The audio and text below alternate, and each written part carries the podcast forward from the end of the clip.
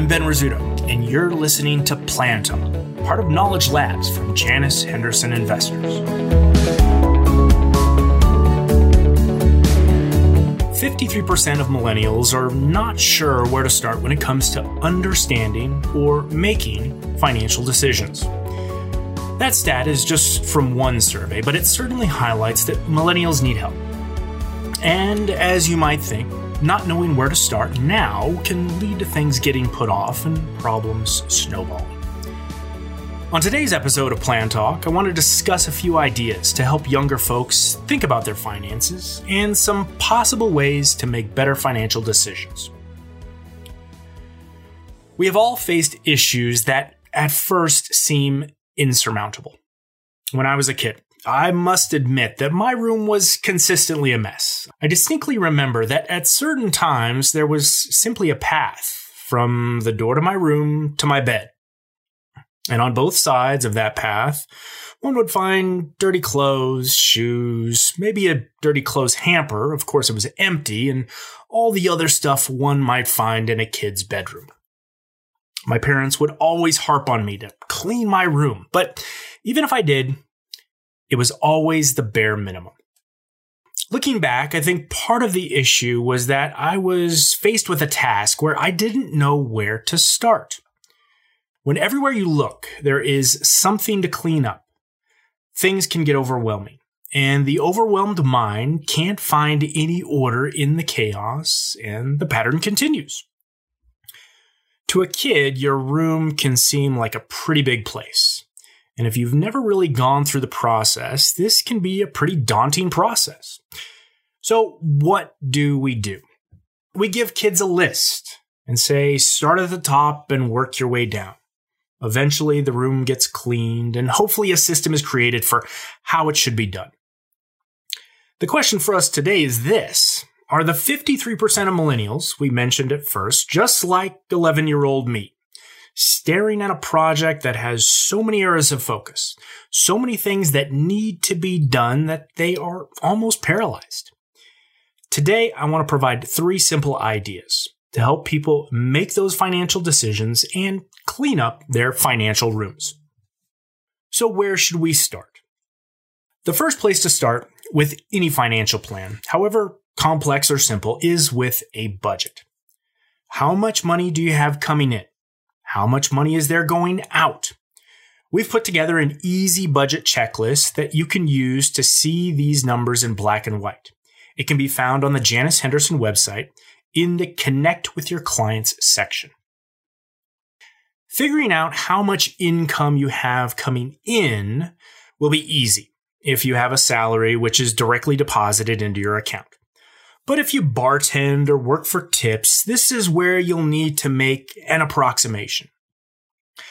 I used to work in a restaurant, and I know some nights are good and some nights aren't so lucrative. One night you might walk out with $100, another night it could be $500. So you'll need to think about how much cash you make on average per month. Next, we need to look at your expenses. And here, I would encourage you to be brutally honest with yourself. Don't just guess, download your spending history from your bank and really look at what you're spending your money on. Also, look at all those apps like Venmo, Uber, Lyft, PayPal, etc., etc. With all of them, you can see your spending history. Remember, with this step, we are just getting an idea of what you're spending your money on. Nothing is changing. We haven't even started to pick up dirty socks yet. But this is an all important step. After doing this, you may find that you spend an inordinate amount on Uber. And that's fine. No judgment here. But if we're going to make changes, or if we have a financial decision facing us, we need to understand where those areas exist. When looking at expenses, it's important to understand the difference between fixed and variable expenses. Fixed expenses like rent or your internet bill are usually not going to change month over month. So it's going to be difficult to make quick changes to those in order to have more money at the end of the month. Variable expenses like entertainment, going out to eat, transportation like Uber and taxis, your groceries, well, these are areas where you can make more immediate changes. Either way, once you've gone through the budgeting process, you should have a pretty good idea of your income, your expenses, and how much is left at the end of the month. Of course, everyone wants that number to be bigger. We always want more money left over to do the things we want, but there is no way to understand that. And again, figure out what is possible and what needs to be done when faced with a financial decision without creating a budget. We talked about the expenses within the context of a budget, but another place you might start is with expenses that you just know are too high. Let's be honest, there are some areas where you consistently tell yourself, I need to spend a little less in this area. Maybe it's your love of trying new restaurants, or shopping, or the fact that you live in a city, don't have a car, and take Ubers, Lyfts, and taxis everywhere you go. Now, you might not know which category of expense this is without going through the budgeting process, but let's say you do. Like I said, there are just some things you know I need to cut back. So, how do we cut down and make sure this change has lasting effects? We've all said to ourselves in the past, I need to spend less on something. We've made a quick, drastic change, the expense decreases, but then, after some time, it returns to its previous level. Think of this like a crash diet. Sure, I can lose a few pounds and fit into my new jeans if I don't eat for a few days, but this change isn't going to create a habit. And it probably isn't going to last into the long term. And in a couple of weeks, those jeans are going to feel a little too tight. This is where systems and automation can be helpful since they create the guardrails and they set the parameters for our daily behaviors. Let's say you spend $500 on ride sharing each month and feel that this is an area where you can save some money. Instead of 500, you want to spend only $250 per month. To implement this, link your Uber and Lyft apps to one refillable debit card that only has $250 on it. Once you hit that amount, you will need to find another way to get around. Maybe it's the bus, the subway, carpooling. So it's important to think about this beforehand. Don't think about it after you've hailed an Uber on a cold night out with friends. Along with that, you could have similar preloaded debit cards for other types of expenses if you like. Whether it's dinner out with friends or a happy hour drinks card, set an amount on each for the entire month and stick to it. By setting up these parameters, you're better able to create spending behaviors that will last for the long term.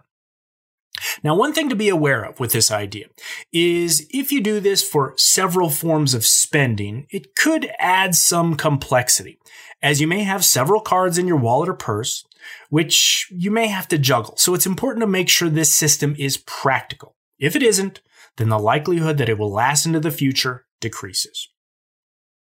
One final idea that may be a starting point for financial decisions is with a plan. Take some time to sit down and truly think about what you want to do over the next one, five, and or 10 years. This might include personal and financial goals, such as taking a trip, buying a house, paying off student loans, building an emergency fund, developing your skills in other areas. And while some of these may be personal, you'll find that finances come into play with all of them.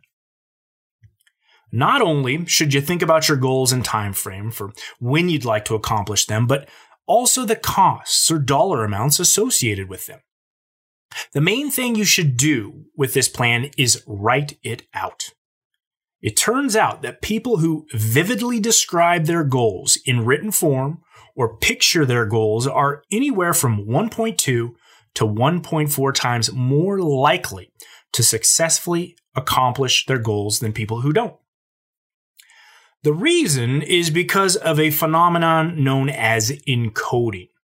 This is a biological process by which the things we perceive travel to our brain's hippocampus, where they're analyzed. From there, decisions are made about what gets stored in our long term memory and, in turn, what gets discarded. Writing improves that encoding process. In other words, when you write it down, it has a much greater chance of being remembered. This is, of course, a good thing when it comes to financial planning. Not only does writing these goals out help you remember them, but it's going to help you feel more in control and thus more confident. In fact, a study showed that 63% of people with a written financial plan say they feel financially stable, while only 28% of those without a plan feel the same level of comfort. Writing out your goals makes them more real. And after you've made them real by writing them out, put them up on your fridge or next to your computer. Share them with your friends and family. This helps to make you more accountable, to make sure that they're reached. Plus, these folks may be able to help. Now, by this time, you may be saying, wait, all these things go together. And you're right. All of these starting points lead to the others. But just like that messy bedroom, you need to start somewhere. For 11 year old me, I may have started by picking up my G.I. Joes, but I eventually got to my dirty clothes. It didn't matter where I started. All those areas were part of the same room. The same goes for you and your financial decisions. Whether it's a budget, specific expenses, or a plan, they are all part of your financial life. The point that I want to leave you with is this. Just make sure you start. Make sure you do something. And once you start, don't stop. That is how habits are created, whether they be personal or financial. Creating a budget or picking up some dirty clothes may seem like an insignificant part of the confusing whole that is our lives.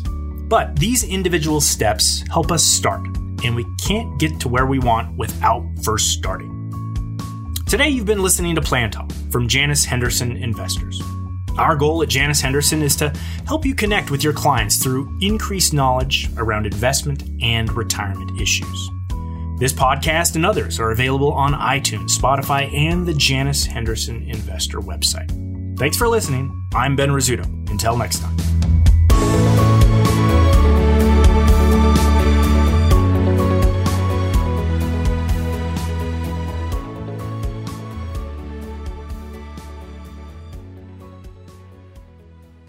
Opinions and views expressed are as of the date published and are subject to change. They are for information purposes only, and should not be used or construed as an offer to sell, a solicitation of an offer to buy, or a recommendation to buy, sell or hold any security, investment strategy, or market sector. No forecasts can be guaranteed. Opinions and examples are meant as an illustration of broader themes, are not an indication of trading intent, and may not reflect the views of others in the organization.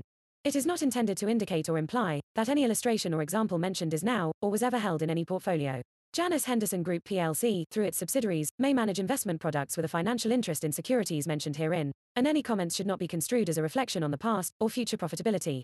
There is no guarantee that the information supplied is accurate, complete, or timely, nor are there any warranties with regards to the results obtained from its use. Past performance is no guarantee of future results. Investing involves risk, including the possible loss of principal and fluctuation of value.